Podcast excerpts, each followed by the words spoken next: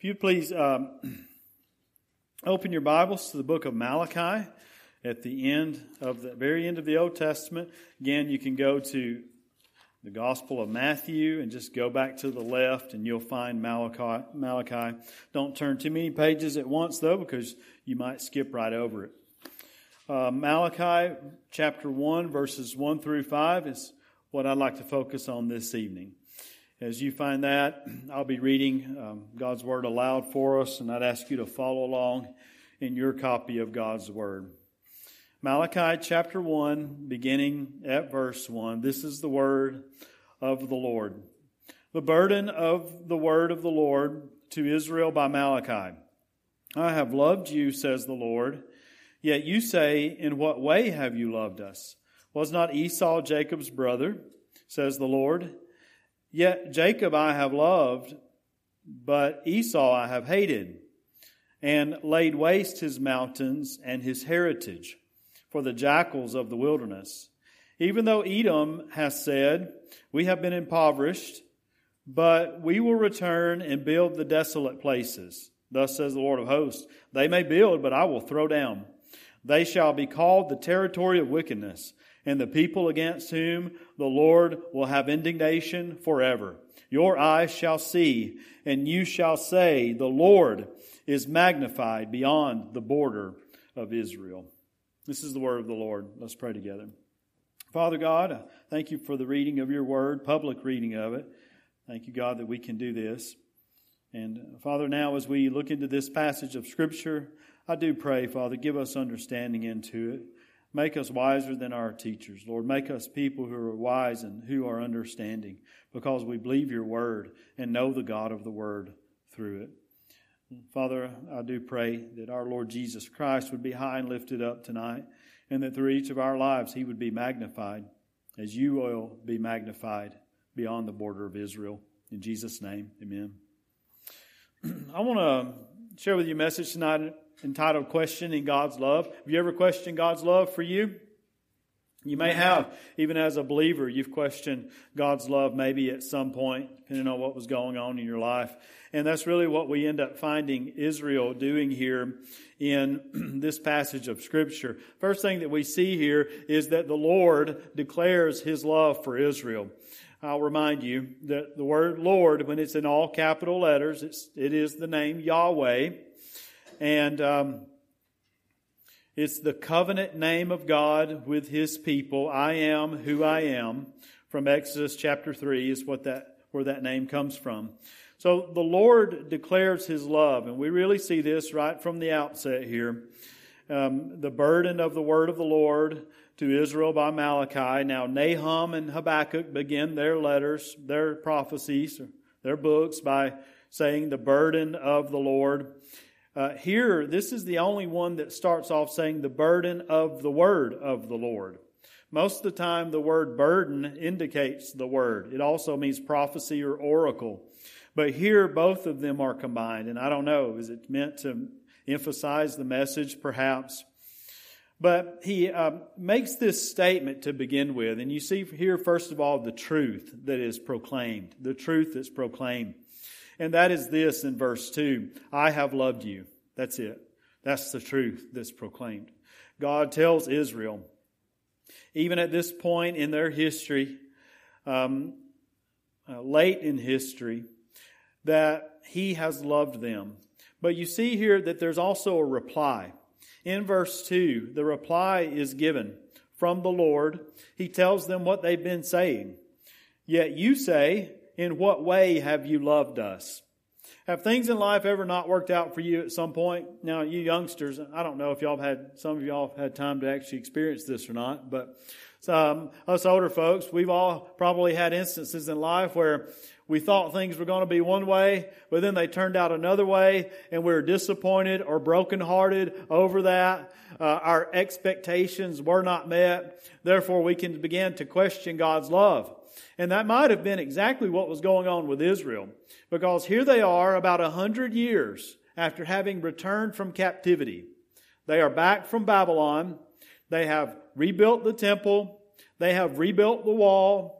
but yet they are still not the free people that they desire to be and that they saw promised to them at various places in the Old Testament. So I can see, and we could all see how they are quite possibly questioning God's love. Not possibly, they were questioning God's love because they said, In what way have you loved us? Just think about this. From the time of Abraham, and, and does anybody remember what chapter it was in Genesis where Abraham was, or Abram was first introduced, where God called him out of Ur of the Chaldeans? You might remember that first chapter where he made a covenant with Abraham? 12, right. Yeah, chapter 12. Good, good. That's not bad coming off just getting married, Andrew. So, uh, Genesis, Genesis chapter 12 is where that occurs. Since Genesis 12 to this time, about 16, 15 or 1600 years have, have elapsed. 15 or 1600 years of history. But yet the people of Israel, after all that they've experienced from God, delivered out of, ex, out of the Exodus, out of Egypt through the Exodus, brought back from captivity in Babylon, given uh, about 400 years as a, a, kingdom and or kingdoms, actually a little more than 400 years in the promised land. But yet they say, "In what way have you loved us?" Um, so that's their argument or their reply. But we see here now God's defense. His defense picks up here at the end of verse 2. And it, it says, so I'll start back at the beginning of verse 2. I have loved you, says the Lord, yet you say, In what way have you loved us? And now here's the Lord's reply Was not Esau Jacob's brother? Says the Lord. So that's the beginning of his reply. Just out of the blue, he brings Esau into this. And he, he brings him in, no doubt, because Esau was Jacob's brother. The people of Israel came through Abraham, Isaac, Jacob, and then Jacob had how many sons? Twelve sons. And those twelve sons made up the twelve what of Israel? Tribes of Israel. So the entire nation came from Jacob, from his 12 sons. And God now is going back and comparing Esau to Jacob. And he goes on in verse 2, and says the Lord, Yet Jacob I have loved, but Esau I have hated. So you got these two brothers One of them God has set his love upon. The other one, God has not set his love upon. God, according to Scripture, has hated. It's the same word that you might find for God hating idols, God hating uh, feasts that were not true feasts to Him, for a person hating the ways of the wicked in the Old Testament. They disavow it. They want nothing to do with it. They hate it. And so that's the same word that's used here. God has hated Esau. Now, that could be very difficult for us to swallow. How could God hate like this? And what does it mean that God hated Esau? I, I hope that we'll see the answer to that question as we work our way through this. The second point is this God, the Lord demonstrates his love for Israel. An opposite of this could be said that the Lord demonstrates his hatred for Edom. Okay? The Lord demonstrates his love for Israel, yes, but in the same way, he demonstrates his hatred for Esau or for Edom. Uh, let's work our way through this. Hopefully, we can make some sense out of it. All right, yeah, Jacob I've loved, but Esau I've hated. Continuing in verse 3 and laid waste his mountains and his heritage for the jackals of the wilderness.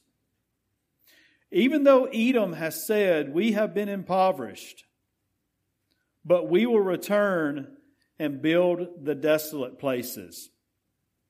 All right, so let's just kind of gather in what we're finding here. The thing that we see has happened to Esau in verse 3 is that God has laid waste his mountains and his heritage. Does anybody remember what the mountain range is called or the mountains are called where Esau lived? Where the Edomites lived? Mount what? No. Mount Seir. S E I R. Mount Seir. Now, this is south, it's right above the Red Sea. It's between the Dead Sea and the Red Sea. I think it's also called the Aquaba Sea. So it is south and it's just north of the Red Sea. And this is a mountain range, a place where Edom is known to have lived. The Edomites did. They lived up on these mountains and they were a proud people. They thought there was nothing that could possibly happen to them because of their placement. But yet, God, it says, has laid waste his mountains and his heritage. So, how, in one degree, has God hated Esau? He's hated Esau by laying waste his mountains. That is an evidence of his hatred. And we see in the second part there, verse 3, for the jackals of the wilderness. How would you like to have a bunch of coyotes running around on your property? Now, some of y'all like to say, hey, that'd be cool. I'll get my guns out and shoot some of them. Some of them. Now, none of us would like to have a bunch of coyotes running around on our property. Well, that's what's happening here. Jackals are in the canine family. They're a little bit like coyotes. Instead of the people of Seir inhabiting that place, of the Edomites inhabiting those mountains, there were jackals of the wilderness, desert jackals inhabiting it. Now, in verse 4, we see further, even though Edom has said, We have been impoverished, but we will return and build the desolate places. So, here's what happened. Uh, as I was reading up on this, uh, people called the Uh, Nabateans, Nabat, Nabateans, I guess is the right way to say it, in the 5th century, they came in and drove the Edomites out of their land. And then the Edomites went and they dwelt in a place that would be called Idumea. That was just south of Judea. And then after that, the Nabateans came and they drove the people of Edom out of Idumea. So they had this idea that they would go and rebuild the desolate places. Now let's continue in verse 4 where it says, Thus says the Lord of hosts. Let's see here. Subpoint is this by opposing Edom. Thus says the Lord of hosts They may build, but I will throw down. They shall be called the territory of wickedness, and the people against whom the Lord will have indignation forever. How did God hate them? He hated them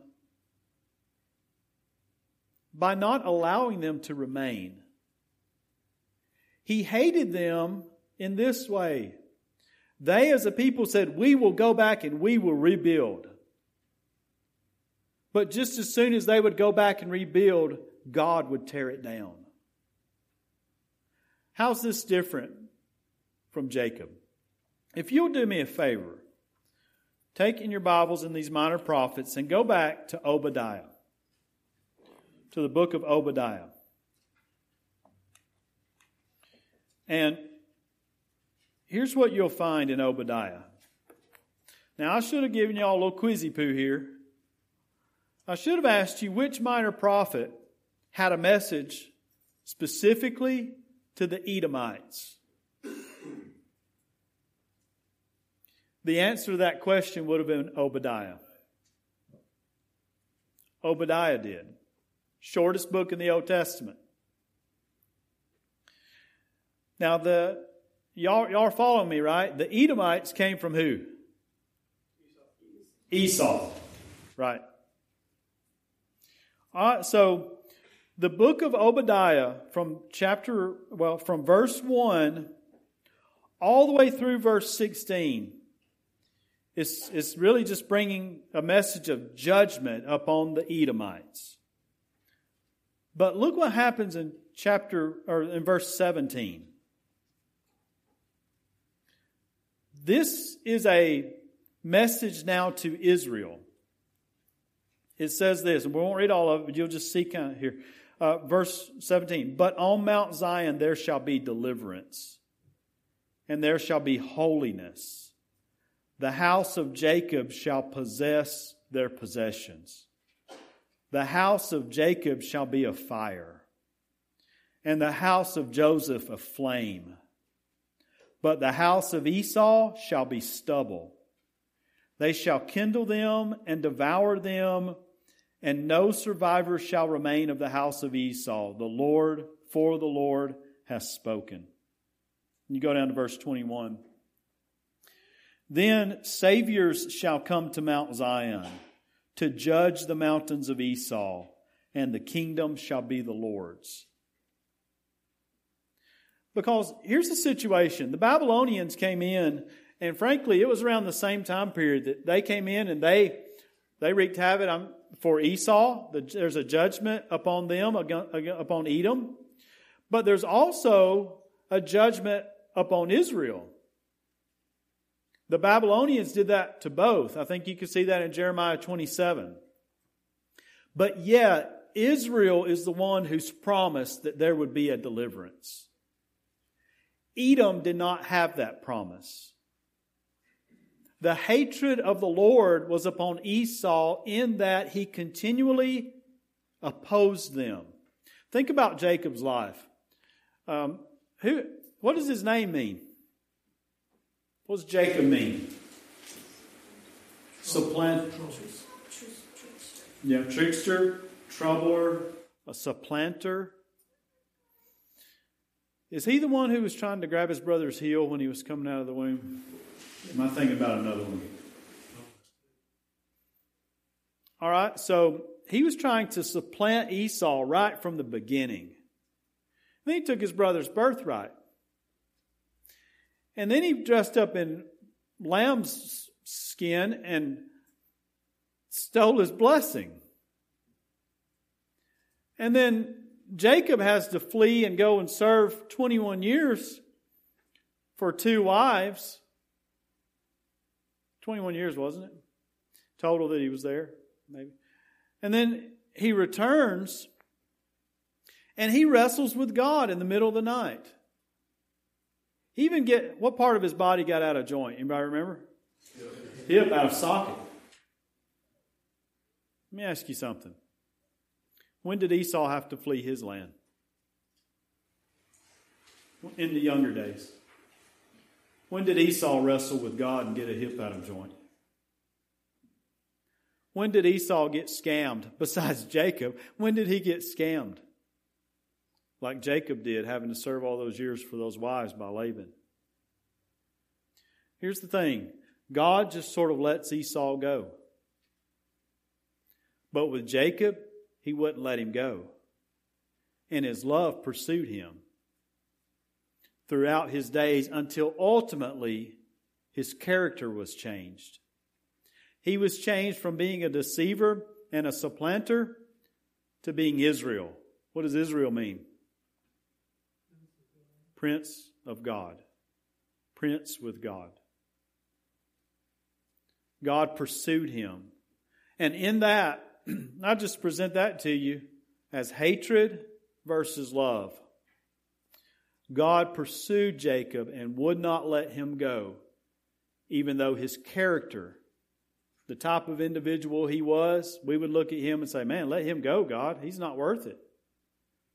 But God pursued him in love.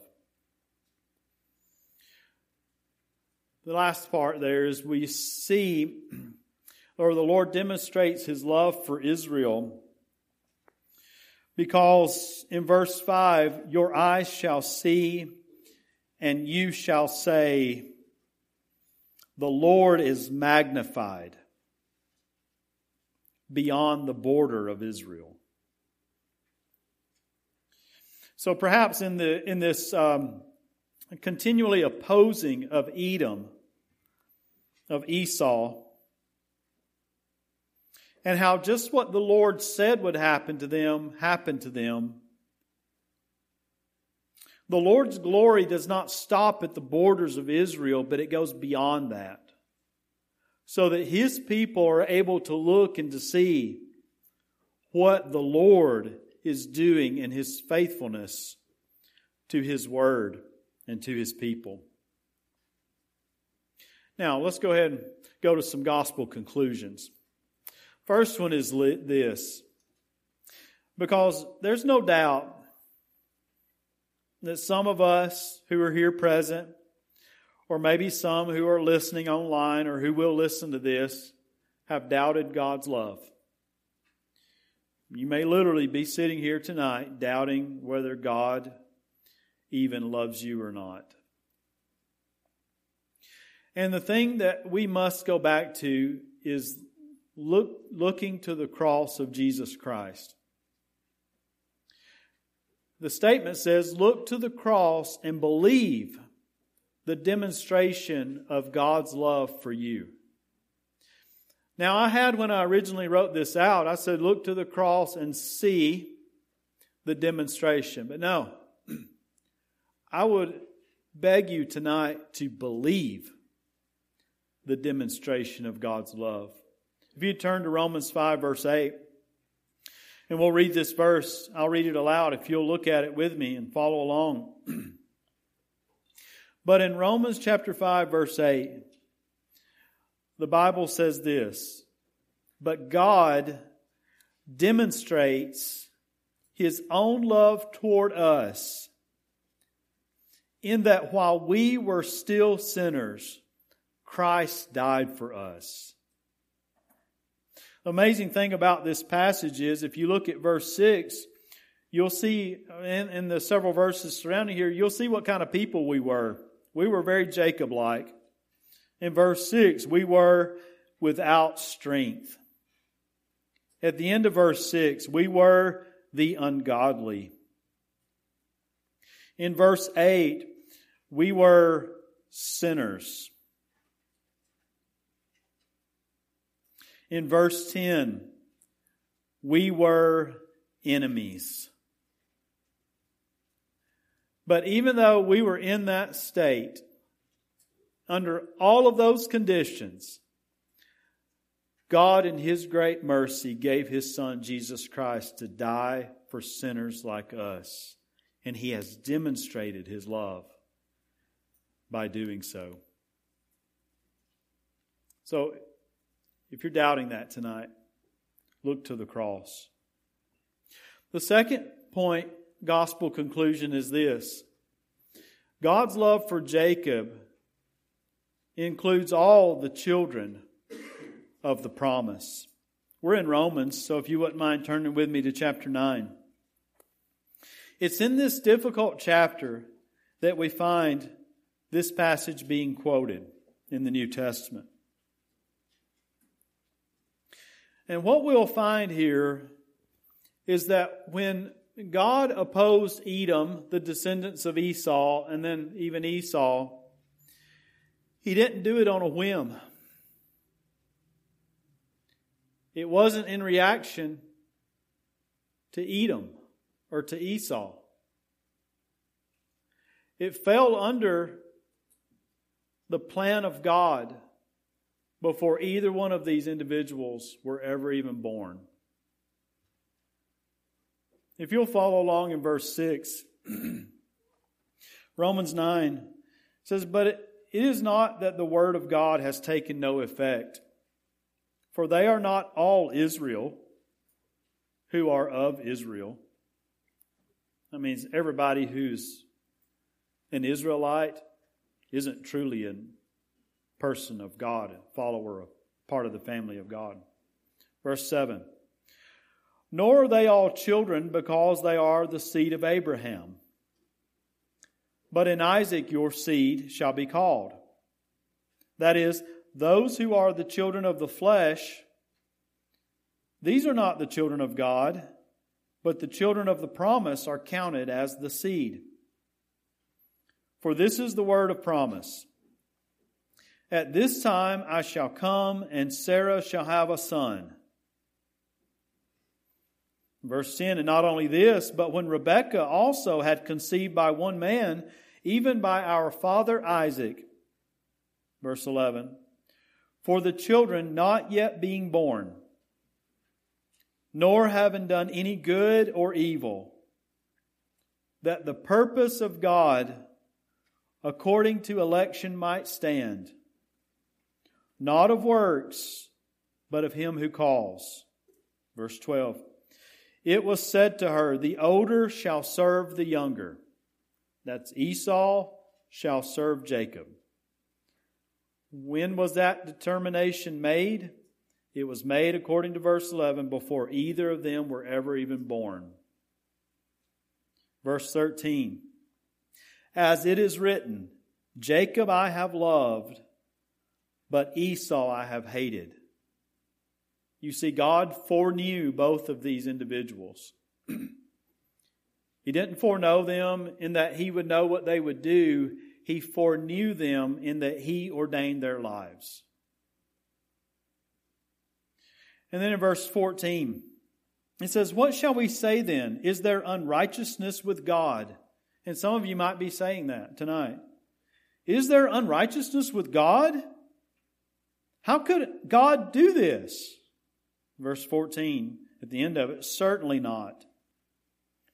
For he says to Moses, I will have mercy on whomever I will have mercy, and I will have compassion on whomever I will have compassion. So then, it's not of him who wills, nor of him who runs, but of God who shows mercy. For the scripture says to Pharaoh, For this very purpose I have raised you up, that I may show my power in you, and that my name may be declared in all the earth. Therefore, he has mercy on whom he wills and whom he wills, he hardens. You will say to me then, why does he still find fault? For who has resisted his will? Others might say, Are we just robots? Verse 20. But indeed, O man, who are you to reply to, against God? Will the thing formed say to him who formed it, Why have you made me like this? Does not the potter have power over the clay from the same lump to make one vessel for honor and another for dishonor? What if God, wanting to show his wrath and to make his power known, endured with much long suffering the vessels of wrath prepared for destruction? And that he might make known the riches of his glory on the vessels of mercy, which he had prepared beforehand for glory. Even us whom he called, not of the Jews only, but also of the Gentiles. I'll stop there in my reading. the point that Paul's getting at here is that the true Israel is made up of not just Israelites, it's made up of Gentiles. And that God has extended His mercy beyond the borders of Israel to the nations. And the nations are now brought into the family of God. And this has occurred because of the mercy of God upon their lives through the gospel of Jesus Christ. The last point the Lord is magnified beyond the borders of Israel. In Revelation 5 9, we find here a real simple verse, but we know from this verse in chapter 7, verse 9, that yes, indeed, the Lord is magnified beyond the borders of Israel. because the Revelator gives us a peek into what is to come. In verse 9, it says, And they sang a new song, saying, You are worthy to take the scroll, to open its seals, for you were slain, and have redeemed us to God by your blood out of every tribe and tongue and people and nation. That's it at the end of verse 9. Every tribe and tongue and people and nation. And have made us kings and priests to our God, and we shall reign on the earth. Chapter 7, verse 9. Revelation. It says, After these things I looked, and behold, a great multitude, which no one could number. I wonder, was he seeing us there?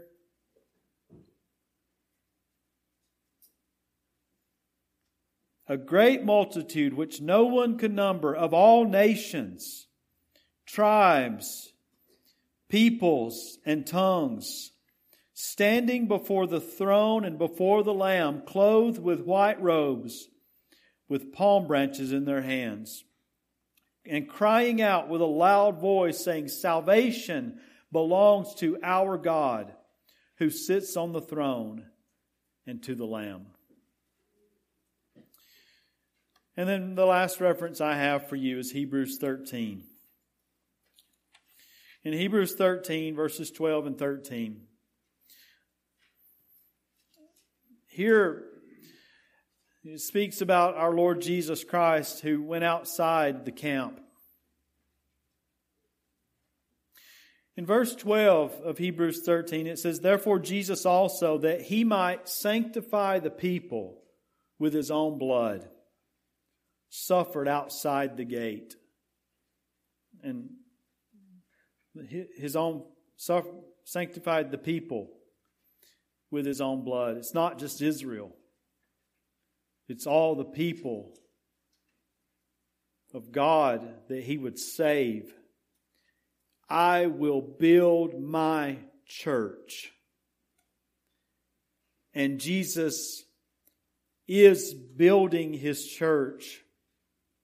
And you see in verse 13, therefore let us go forth to him outside the camp, bearing his reproach. For here we have no continuing city, but we seek the one to come. In a real way, the writer of Hebrews is calling us to go after Jesus, the one who went out in order to sanctify. Let us go out let us take the message of the gospel. Because through that message of the gospel, God saves his elect. God has mercy upon lost men, women, boys, and girls. And he brings them into his family by his mercy and his grace. And we'll trust him to do his work and to build his church. Amen. Let's pray together. Thank you, Father, for your word. And there's a lot of hard things we've looked at tonight. I thank you, Lord, that you've called us to believe. Believe what you've said. And, Lord, to know you through your word. I thank you, Father, that you are a God of great mercy, a God who deserves all glory. I do pray, God, that through us this small church here in Harvest, Alabama, that you'd raise up a mighty people of God who love Jesus, who are growing in that love for Him, and who are willing to go outside the camp because we know it is, it is the Lord's will that the Lord be magnified beyond the borders of Israel. And I pray, Father, that whether by life or by death, that Jesus Christ would be magnified in each one of our lives. Bless us and keep us as we go. Help us, Father, to be obedient to you this week. Give us grace, Lord, that we may serve you with reverence and godly fear. For our God is a consuming fire. I pray in Christ's name, amen.